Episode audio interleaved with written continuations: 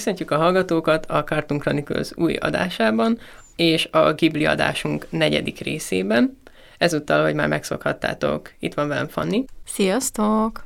Roland. Sziasztok! Én pedig Tonó vagyok, én vezetem a mai műsort, és haladunk tovább a sorban. A mai adásban a My Neighbor Totoro című Ghibli filmet fogjuk venni, ami ugyanabban az évben lett bemutatva, mint az előző adásban hát kicsit nehézkesen, de végül megbeszélt uh, Grave of the Fireflies, és igazából így hangulatában nem is különbözhetne két film ennél jobban egymástól, úgyhogy tulajdonképpen ez volt az, amit Hayao Miyazaki rendezett, tehát ez volt a harmadik filmje neki, és itt is gyerek főszereplők vannak, viszont ez volt az a film, amelyik a legkevésbé műfai. Ugye láttunk már egy posztapok filmet, meg láttunk már egy kalandfilmet tőle az eddigi Ghibli adásainkban. Ez most igazából egy ilyen mágikus realizmussal dolgozó kis fantáziavilágban játszódó sztori, amiben a két főszereplő gyerek ugye kapcsolatba kerülnek az erdő szellemekkel, a Totoróval, és közben élik a mindennapi életüket. Ti mit gondoltatok erről a filmről? Hadd ne én kezdjem. Fanni A mai adásban a Roland lesz a Big Bad Wolf. Számomra ez egy nagyon kedves film, és kicsit furán is állok hozzá, mert én ezt gyerekkoromban, mint ahogy a legtöbb Ghibli filmet nem láttam, csak először, amikor egy ilyen Hát idősebb tinédzser voltam, nem pontosan emlékszem, de szerintem ilyen 16-17 éves koromban láttam, és már elsőre nagyon-nagyon megfogott az egésznek a hangulata. Én nagyon nagy híve vagyok ezeknek a fajta filmeknek, ami ez a film is képvisel, hogy igazából nincs célja azon túl, hogy az életből egy kihasított szeletet tár elénk, és azt gondolom, hogy ezt nagyon-nagyon-nagyon jól csinálja, és nagyon jól bánik azokkal az eszközökkel, amikről eddig is beszéltünk így a Ghibli adásaink keretein belül, például a gyermeki létnek a, a különböző kifejezés módjaival, úgyhogy számomra a Totoro az eddigi látott Ghibli filmjeim közül szerintem a top 3-ban simán benne van, és nagyon-nagyon nagyon régóta nagy híve vagyok ennek a filmnek. Szeretném leszögezni, mert a következő nem tudjuk hány percben én csak azzal fogom tölteni az időt, hogy megpróbálnak meggyőzni a srácok, hogy ez miért ennyire jó ez a film. Szeretném leszögezni az elején, hogy nem utálom, semmi bajom nincs ezzel a filmmel, csak teljesen átlagosnak tartom. Így rendben van, egy szolid élmény, egyszer láttam, egyébként én is tavaly láttam először, megnéztem, közben tök békésen elkajáltam, nyugodt film, aranyos volt, aztán véget ért, nyomtam a Netflix táblistát, és azóta semmi köződésem nincsen hozzá. Viszont folyamatosan látom, és egyre jobban dühít, mióta láttam, mert eddig csak, amikor láttam IMDb-n a top 100 film listán, és ott van a Tomatoes score is közelít a tökéleteshez, folyamatosan látom olyan listákon, hogy legjobb és legmeghatározóbb animációs filmek, sőt, legjobb filmek listákon is nincs olyan, ami ne lenne ott. És egyszerűen nem értem a hype-ot. Mármint mi, milyen, kérlek, most ez tényleg nem dacból, ezt most legit kérdésként kérdezem, hogy mondjátok el nekem, hogy miért ilyen extra ez a film. Egyszerűen nem tudom felfogni, hogy hogy, hogy lett ekkora kult státusza. Hát igen, egyébként szerintem ez egy nagyon, hát most nem komplex, de bonyolult kérdés, hogy, hogy miért lett ennyire népszerű. Személy szerint nekem azért tetszik nagyon, mert ahogy Fanni is elmondta, egy hangulatfilm. Küldtem is nektek még beszélgetésbe az adásfelvétel előtt egy ö, mini kritikát, amiben valaki így sorba vette, hogy igazából nincs rendes, konkrét filmes cselekménye, nincsen ilyen hatalmas konfliktus, benne nincsen ilyen nagy kidolgozott karakterszálak, vagy ilyen egymással szembe kerülő dolgok. Ez a film nem erről szól. Ez a film egy családnak a mindennapi életéből mutat egy pár napot be nekünk, és közben ugye keveri ezt a Totoróval, és ugye az erdőben élő szellemekkel, ez, ezáltal adva egy ilyen gyermeki fantáziával látott szemüveget az egésznek, és az a hangulat, amit te mondasz, hogy miközben kajáltál és megteremt, az szerintem nagyon különleges, ha egy film képes egy ilyen hangulatot megteremteni. És hát hogyha... én John Wick 2 között is, kajál, alatt is kajáltam. De nem azt a hangulatot, hogy kajálni tudsz közben, hanem önmagában ezt egy, egy ilyen nyugis hangulatot, a John Wick nem mondanám, hogy nyugis hangulatot teremt. Ez a film igazából, én kevés japán filmet láttam, még kevesebb japán animációt, mégis rá merem mondani, hogy ez a film nagyon japán stílusában, azáltal, hogy tényleg nem ez az Amerikában megszokott, legyen cselekmény, legyen valami ütközet, legyen valamilyen kalandos dolog, ami, ami mentén halad a dolog, legyen benne, hanem igazából tényleg megteremti ezt a hangulatot, és ezt a hangulatot, hogyha hagyod, akkor téged is így magával ragad, és egy ilyen nagyon kellemes élmény lesz, és egy olyan élmény, ami szerintem különlegesebb, mint megnézni egy ennél pörgősebb, idézőjelbe pörgősebb filmet. Azért, mert számomra többet ad.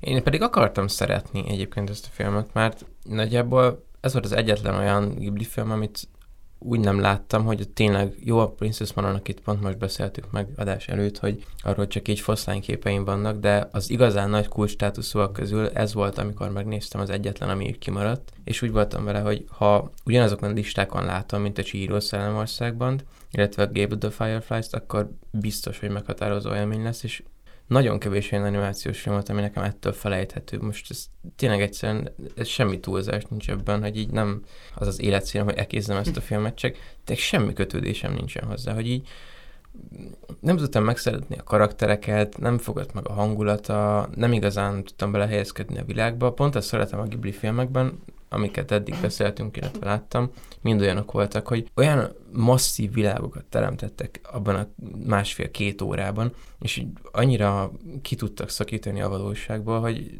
már-már a hihetetlennek a határát súrolja ez a szint, és ez, ez a film meg teljesen átlagos minden tekintetben, hogy egy átlagos család, átlagos helyszín, átlagos personadráma, és így nekem nem illik bele egyszerűen a mintába. Nekem alapvetően amit mondtál, kettő olyan fő pont van, amivel nagyon nem értek egyet. Egyrészt nekem alapvetően abszolút nagy bajom van a toplistázással, mert én azt gondolom, hogy lehetetlen az összes filmet ever egymáshoz hasonlítani és rárakni egy top 100 legjobb animációs filmlistára, mert szerintem ez hülyeség, mert ha ahogy eddig is láttuk, veszel két Ghibli filmet, és nem tudod összehasonlítani őket, mert egyszerűen más kategória a kettő, és a Totoro egy olyan film, amit soha nem fogsz tudni egy szintre rakni ilyen hatalmas nagy eposzi történetekkel, meg tanulságos érzelmekkel teli mindenfélevel a Totorónak az a célja, hogy a valóságot letükrözze egy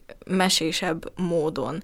És ezt viszont ráadásul úgy csinálja szerintem, amit nagyon kevés film tud ilyen jól csinálni, aminek ugyanez a tematikája és ugyanez a célja, hogy a való életből egy szeletet hasítson ki, mert legtöbbször ez rohadt unalmas, abszolút nem látványos, és tényleg nem, nem képes kialakítani egy hangulatot. A Totoro viszont ezt annyira nem is tudom. Szóval én nagyon nagy rajongója vagyok az ilyen dolgoknak, ami igazából csak az élet szeretetét akarja letükrözni, és Totoróban végig ez is gyerekekről szól, gyerekek a főszereplői. Aki hallgat minket egy ideje, az tudja, hogy én általában gyűlölöm a gyerekeket a filmekbe, de a Totoróban a két főszereplő annyira realisztikusan és valóságosan gyerekként van ábrázolva, hogy konkrétan saját magamat láttam mindig bennük, még tinédzser koromban, és most is, hogy újra néztem 22 évesen, a saját gyerekkoromat láttam benne, meg, meg egy olyan, olyan ideális gyerekkort, amit szerettem volna érni a természetben, a családommal, békében, ilyen apró problémákkal és apró varázslatos dolgokkal találkozva. És egyébként a, a másik dolog, ami felmerült bennem, miközben így a véleményedet adtad át, hogy én azt teljesen megértem, hogy te nem tudtad beleélni magad, viszont azt gondolom, hogy aki meg bele tudja élni magát, az meg pont azért gondolja ezt egy nagyon-nagyon jó filmnek. Tehát kell hozzá egy mood, kell hozzá egy, tényleg egy olyan érzelmi állapot, hogy te ezt be tud fogadni, és nagyon zavar az, hogy ebből egy ekkora ilyen nem tudom, hihetetlen nagy hype lett, meg tényleg így a, az összes giblis merch az így a Totoróval van tele, és olyan emberek veszik meg a Totorós prüssöt, aki valószínűleg lehet, hogy nem is látta a filmet, mert azt gondolom, hogy ez nem egy olyan film, ami így univerzálisan mindenkinek befogadható. Tényleg ehhez kell egy olyan, olyan érzelmi állapot, egy olyan nyitottság, hogy igazán át tud élni. Úgyhogy ez például engem is nagyon zavar, a toplistákkal meg az a bajom, hogy szerintem értelmetlen toplistában rendezni animációs filmeket, de igazából így ennyi. A toplistás érveddel egyetértek teljesen, de közben meg mégiscsak hat az ember véleményére, hogyha éveken át látja azt. Tök sok filmre úgy alakult ki bennem valamilyen kép, hogy szerintem egy jelenetet se láttam belőlük, de próbálom elengedni a pontozást meg a toplistákat egy ideje, de akkor is éveken át, amikor klasszikus filmeket kerestem, nyilván ilyen listákat húztam elő, hogy mik azok, amiket leginkább érdemes pótolni, és egyszerűen ott vannak a top 10-20-30-ban, ha nem is láttam őket, de folyton láttam a pontozásukat, a rengeteg pozitív kritikát, mindenhol ott van a poszterük, jó, hogy mondtad a plüssöket, mert tényleg az még egy faktor itt, hogy rengeteg merch ezzel van tele, iszonyatosan sok mémnek a tárgya, szóval nem tudsz eltölteni egy hetet úgy az életedből, hogy ne találkozz az interneten, vagy az utcán a Totoróval. És pont ez zavar, hogy ez a hype folyamatosan pumpálta fel bennem az elvárásokat, és mire oda jutottam, lehet, hogy nem ott csúszott fel, hogy nem láttam gyerekként, mert biztos vagyok benne, hogyha ha a nosztalgia faktor hozzám adódna, akkor én is jobban kedvelném, nem is annyira, mint ti, de egyszerűen annyira nagy elvárásokat támasztottam felé, hogy nagyon bánt, hogy a felét se ugrotta meg.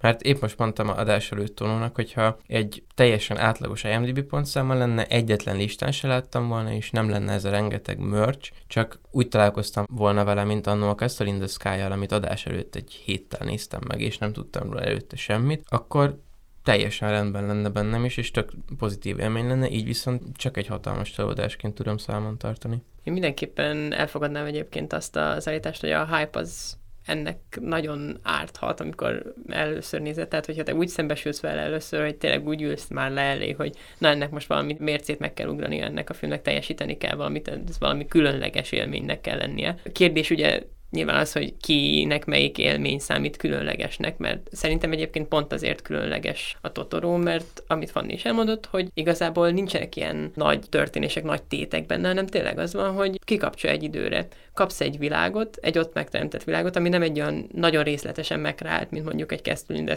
vagy a Nausicaa-ba, hanem egy gyermeki képzeleten keresztül szembesülünk vele, és gyerekként szerintem is egyébként még jobb lehet ez a film, mert gyerekként tényleg ott vagy, akár képzelsz is ilyen dolgokat el, és akkor, hogyha látod, hogy jön a cicahúz, ha látod ott a totorót, akkor ez egy ilyen mesés élmény neked, és gyerekként sokkal jobban bele tudod élni magad, de szerintem felnőttként látva is simán magával ragad ez a hangulat, tehát képes nem csak a nosztalgia miatt, hanem azért is, mert én például szeretem az olyan történeteket, tehát nekem azért is áll közel hozzám. Én nagyon szeretem az olyan történeteket, amik a fantáziáról és annak az erejéről szólnak, és azt mutatják be, hogy mikre képes az ember, hogyha különböző lényeket akár kreál magának, akár nem kreál magának, erről majd később beszélünk, hogy ez most létező lényeke, vagy a gyerekek képzelik. De szerintem ez azért is különleges ez a film, mert át tudja adni ezt a gyermeki valóságnak az érzését. Igen, és ebből a gyermekiség szempontjából szerintem abszolút egy olyan mű, ami, meg hát egyébként a Ghiblinek talán a legtöbb filmje hiánypótló, mert én azt gondolom, hogy felnőtt korban nagyon ritkán és nagyon kevesen képesek arra, hogy visszanyúljanak abba az időbe, amikor ők gyerekek voltak, és egy kicsit merítsenek abból a gyermeki naivitásból, vagy abból a gyermeki kedvességből, ami kiskorunkban megvolt bennünk, aztán felnőtt korunkban az élet szép lassan kiölte belőlünk, és ez a film nekem abszolút olyan, hogy amikor először láttam, és most is, hogy újra néztem újból, rádöbbentett arra, hogy mennyire jó is gyereknek lenni, és mennyire rossz az, ha felnőtt korban elveszted az ilyen, sokszor hasznos lehet a felnőtti életben ezek az ilyen gyermeki tulajdonságok, mint például a végtelen kedvesség, vagy vagy érzelmesség, vagy ez az apró naivitás, és tényleg a fantázia, mert azt, azt gondolom, hogy nagyon sok felnőtt életéből hiányzik a fantázia, úgyhogy én ezért is egy nagyon fontos filmnek gondolom felnőtt korban is. Voltak olyan élményeid gyerekkorban, hogy olvasol mondjuk egy ilyen mesekönyvet, bármit, és akkor így nagyon benne vagy abba a világba. Tehát, hogy így kiszakadsz igazából a saját valóságodból, és így yeah. élvezed, hogy benne vagy. Szerintem ez az, amire nagyon rákapcsolódik ez a film. Nekem legalábbis ezt adja vissza nagyon, amit én mostában nem tudok sajnos átélni, amikor könyvet olvasok, ezt beszéltük is, hogy sokkal jobban elvesztem régebben ezekben a fantázia világokban, mert a gyerekeknek élénkebb a fantáziája. Felnőttként ez valahogy kikopik az emberből. Értem az apüljét, mert tökre elhiszem, hogy valakinek ez egy safe place ez a film, mert nekem is voltak ilyenek, csak pont nem ez az időszak az, ahova így vissza szeretnék hm. fejben menni. Szerintem ez lehet mögöttem, mint ez most jutott eszembe, hm. hogy így ezt mondtál. Ez biztos. Igen, tulajdonképpen szerintem itt lehet valahol a különbség tényleg, hogy kinek mi az, amit visszaad, és mik azok a világok, amiben szeretnénk ugye elmerülni igazából. Számomra tényleg egy ilyen nagyon aranyos és szép történet igazából, és nekem pont vonzó az, hogy ilyen kisebb és ilyen gyermeki. De akkor térjünk is rá arra, hogy tulajdonképpen mennyire gyermeki, amit itt látunk, mert voltak különböző teóriák, amik így keringtek a film körül, és Egyébként idáig megúsztuk azt, hogy konkrétabb spoilerekbe menjünk, de hát ugye ezek az adások spoileresek szoktak lenni, úgyhogy innentől bele is kezdünk. Szóval ugye ezek a lények, a Totoro és az erdőlények, meg a cicabusz, meg minden, amit a gyerekek látnak. Több olyan teória volt, amik szerint ezek nem egy az egyben vannak ott, hanem tényleg csak azért látják a gyerekek, mert ők képzelik ezt az egészet, és erre kétféle verzió volt, az egyik durvább az az, hogy a, a gyerekek halottak, és igazából azért látják. Ezt Fanni is mondta, és Roland is, hogy ez egy, egy kicsit erőltetett. Én nagyon meglepődtem ezen, nekem ezt most mondtad a előtt, és soha nem hallottam ezt a teóriát korábban, és nagyon meglepett, hogy valaki ezt a következtetést vonta le, de, de szerintem ez kicsit elrugaszkodott, igen. Meg magában az, hogy miért akar valaki ilyen értelmezést. Igen, de egy kicsit menjünk is bele szerintem mélyebben ebbe az egészbe, mert azon túl, hogy van egy olyan, hogy ezek mondjuk fantázia lények, azon túl egy másik, én számomra egyébként talán ez a legigazabb, vagy hát én szeretném azt gondolni, hogy ez az értelmezése a filmnek, hogy ezek a lények, ezek egy japán vallásbeli, hát szellemek, lelkek, nem is tudom, hogy lehetne legjobban így lefordítani, vagy a magyar nyelvbe visszaadni. Igen, a spirit szót kéne használnunk, és ugye... Hát, vagy japánul a kami. Igen, igen. Csak például az angoloknál van a spirit, meg a szól, az nagyon jól elkülönülő két jelentés, és nem tudom magyarba például, hogy lehetne, de a spirit. Igen, és ez a japán vallás a sintó, ami a japánoknak a saját vallása, és Japánban az egyik legnépszerűbb vallás is, ami abban hisz, hogy mindenféle dolognak, például természeti dolgoknak, vagy eseményeknek, minden dolognak van valami lelke, van benne valami ilyen szellem lény. Legtöbbször ez egyébként, mint ahogy a Totoróban is például egy nagyon öreg fa, vagy egy erdő, vagy egy folyó, vagy egy földrengés, vagy tehát tényleg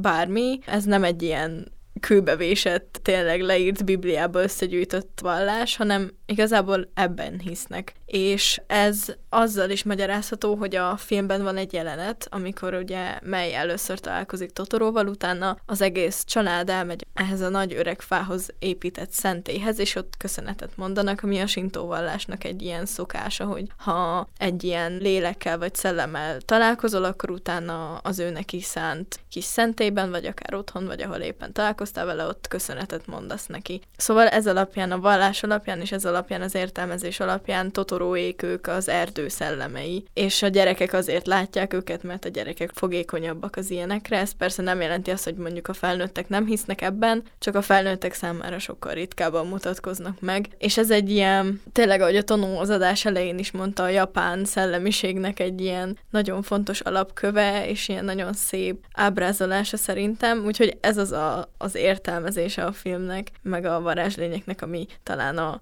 legártatlanabb és legkedvesebb. Én egész film alatt úgy gondolkodtam erre, hogy szerintem a szellemek úgymond kiválasztották a főhősöket, ugyanis nekik volt a legnagyobb szükségük most a varázslatra, ugyanis ugye nem tudom, ezt elhangzott már szerintem nem, hogy az anyukájuk beteg ugye a sztori alatt, elég súlyosan, és az én interpretációm szerint ez a világ úgy működik, hogy ezek a lelkek azoknak jelennek meg, akik egyrészt, hogy Fanni is mondta, fogékonyak rá, másrészteknek szüksége van rá. És ők ott vannak és vigyáznak mindenkire, de nem mindenki láthatja őket, és mivel a gyerekek tisztelettel is bántak, ugye ők is kiskertet ültetnek a filmben, illetve tisztelettel bánnak a természettel, és szükségük is van a varázslatra, és el is szeretnék hinni, hogy létezik varázslat, mert szerintem gyermeki fejjel lehet, hogy úgy gondolkodnak, hogy az anyukájuknak most csak varázslat segíthet, mert nem igazán fogják fel, hogy mennyire súlyos a helyzet. Szerintem emiatt lehet az, hogy látják ezeket a lényeket. És én ezzel tökre meg is tudok békélni, már mint nagyon érdekesek a teóriák, majd menjünk bele a másikba is, mert aztán még érdekesebb. De én ezzel változattal teljesen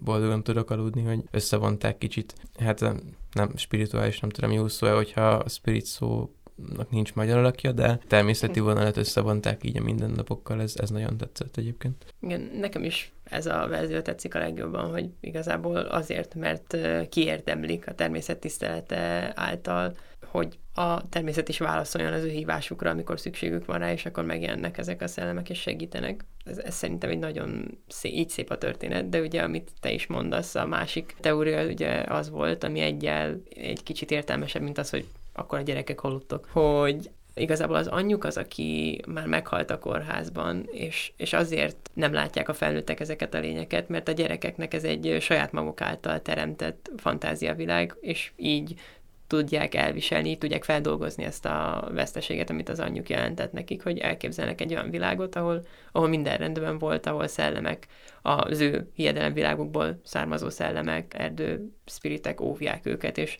segítik őket a bajban, és, és megmentik az édesanyjukat is. És ez egy sokkal szomorúbb értelmezése, és nem is szeretném igazából ezt elfogadni, de ebből tényleg több van. Ez már is sokkal hihetőbb egyébként. Én sem szeretném, mert nagyon dark tenni a filmet, de az, hogy egy coping mechanizm gyanánt, ezt ők így kitalálták maguknak, és hogy mivel csak ők ketten látják ezeket a lényeket, lehet, hogy egy ilyen egyezmény köztük, ugyanis ők azok az egész filmben, akik gyászolnak összesen, és simán lehet, hogy ha csak ők ketten látják ezeket a lelkeket, akkor ez tényleg egy ilyen közös, esetleg a múltjukból fogadó dolog, amit a film előtti eseményekkel nem vagyunk tisztában a gyerekek életével kapcsolatosan, de nagyon simán el tudom képzelni, hogy ez, hogy a testvérpár így dolgozza fel a történteket, és mi pedig egy kisé kiszínezett és vidámabb köntösben látjuk azt, hogy ők hogyan próbálnak túlendülni ezen. Igen, és tulajdonképpen az is egybe játszhat ezzel, hogy ők most költöznek új helyre, vagy nem tudom pontosan, de hogy ugye úgy kezdődik, hogy akkor mennek ebbe a házba, és akkor mondják, hogy kísértett ház, stb. És miközben éppen kórházban van az anyjuk, miért a közben mennének új helyre például? Igen, Esetleg nekem... azután, hogy az jutott eszembe, hogy nem voltak közvetlen kontaktban az édesanyjukkal, mert nem mehettek be a kórházba. Ugye egy fa tetejéről néztek be az ablakon, és úgy nézték az ágyat, ahol ápolták. Szóval az is simán lehet a fantáziájuk, hogyha nagyon érvelni akarunk a teória mellett. Igen. Tehát ez egy sokkal inkább alátámasztható teória, de Én... szebb az eredeti. De hogy olyat is olvastam, amiben a gyerekek haltak meg, és a Totoro a halálszellem, és akkor a cicabusszal keresztül mennek át a túlvilágra. Oh. Így egyébként jobb. Ez például oh. egy sokkal jobb izé, hogy igen. igen, eltűnik a huga, és amikor keresi őt, akkor lehet, hogy ő is meghal, és akkor jön értük a cicabusz, és elviszi őt. Így van. És akkor azért látják az anyjukat ott, hogy minden rendben van vele, mert ő is a túlvilág. Jó, oké. Egyébként számomra ami ennek a filmnek egy nagyon-nagyon erős része, az a jelenet sor, amikor eltűnik Mely. Szóval kevés olyan filmélményem volt, ami ennyire tudta volna számomra a feszültséget gerjeszteni. Végig folyamatosan az egész jelenet alatt úgy éreztem az első nézésnél magam, hogy egyszerűen nem kapok levegőt, annyira izgulok, hogy mi lesz ennek a vége. Úgyhogy ezt mindenképp ki szerettem volna emelni, hogy az a része a filmnek az számomra egy nagyon-nagyon meghatározó élmény volt, és szerintem mindig is az lesz. Elvileg egyébként ide fog kapcsolódni, nem akarok elkalandozni, de ugye a Pán Péternek is elvileg az a sztoria, hogy ő igazából a halott gyerekeket kíséri át a túlvilágra. Igen. És ezt el is ismerték a készítők, hogy ez legit így van. Tehát egy, ez nem csak egy fan theory. Szóval, ha esetleg ennek van valóság alapja, mint most mondtál, azt megint nagyon könnyen el tudom hinni, mert erre még volt is példa korábban. Igen, egyébként a, a fan theory az inkább az volt, hogy a Pán Péter nem csak, hogy hallott gyerekeket viszi, hanem hogy ő konkrétan megöli a gyerekeket, mert volt egy, hogy ő az, aki elrabolja otthonról a gyerekeket, és azért maradnak örökre gyerekek, mert ez egy gonosz szellem a Pán Péter, és elviszi őket. Na most én egyáltalán nem hiszem, hogy a Totoro az például egy gonosz szellem lenne, tehát ezt a teóriát én egyből kidobnám, egész biztosan nem egy ártó szellem, ha halálszellem is, akkor is inkább egy ilyen, mint az a csónakos, aki átviszi az embereket a Styxen a görög mitológiában. Szerintem tehát egy annak ilyen... a megfelelője, legalábbis a Peter Pan mindenképp, meg ugye azt hiszem annó ott volt valami konnotáció mellette, hogy valami hatalmas járvány volt annak idén, amikor megszületett a karakter, és így magyarázták, hogy azért lett a gyerekmese, hogy nagyon sok gyerek halt meg, és így akarták megértetni a fiatalsággal, hogy igazából csak elvitt, hogy elkísért őket a Pán Péter, hogy ne féljenek annyira a haláltól. Mm. Na de mindegy, ez most side story. Igen, hát igazából tényleg a halálszellemnek annak nagyon különböző verziói vannak, és mindegyik kultúrának megvannak a saját halálszellemei. A japánoknál lehet, hogy igazából ilyen kicsit átfolynak egymásba ezek, hogy milyen fajta szellem, mert amit mondtál is, Fanni, hogy igazából mindennek van valamilyen szellemi kivetülése ebbe a vallásba, és akkor lehet, hogy így keverednek egymásban az értelmezések. Abszolút lehetséges, de mi az, aki nem beszélt erről, hogy ennek lenne ilyen háttérjelentése, úgyhogy ezt soha nem tudjuk biztosra mondani, de egyébként én az első értelmezésbe szeretnék hinni, hogy ez, ez csak egy ilyen kedves, aranyos történet, és, és ehhez van köze. Én is abszolút, tehát ezek az értelmezések igazából arra szolgálnak, hogy ugye vannak, akik tényleg máshogy látják ezt a sztorit, és akkor ha esetleg úgy gondolják, hogy ez a sztori önmagában kevés, akkor így igyekeznek még több tartalmat belerakni, hogy nem, mit még ennek volt egy másodlagos jelentőségét, még ennek ez ezt is jelentheti, stb. stb. Szerintem is mi az, akinek egyrészt a természethez való hozzáállása alapján is biztosan csak pozitívat akart mutatni ezekről a totorókról benne, és egész biztos vagyok, hogy igazából ez tényleg egy ilyen gyerekeknek és gyereklelkű felnőtteknek szóló film szeretett volna lenni, és szerintem ez tökéletesen teljesíti is. És ez szerintem egyébként egy jó záró gondolat is, úgyhogy bízzunk abban, és szeretnék azt hinni, hogy ez a film tényleg ennyiről szólt volna, és szerintem bőven elég egy filmnek az is, hogyha ezt a hangulatot át tudja adni, és láthatóan nagyon sokan szeretik a mai napig. Szerintem egyébként a Ghibli-nek az egyik legnépszerűbb meséje.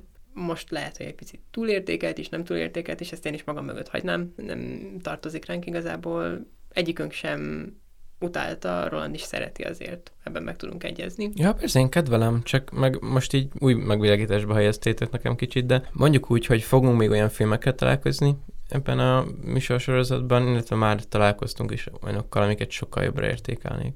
Igen.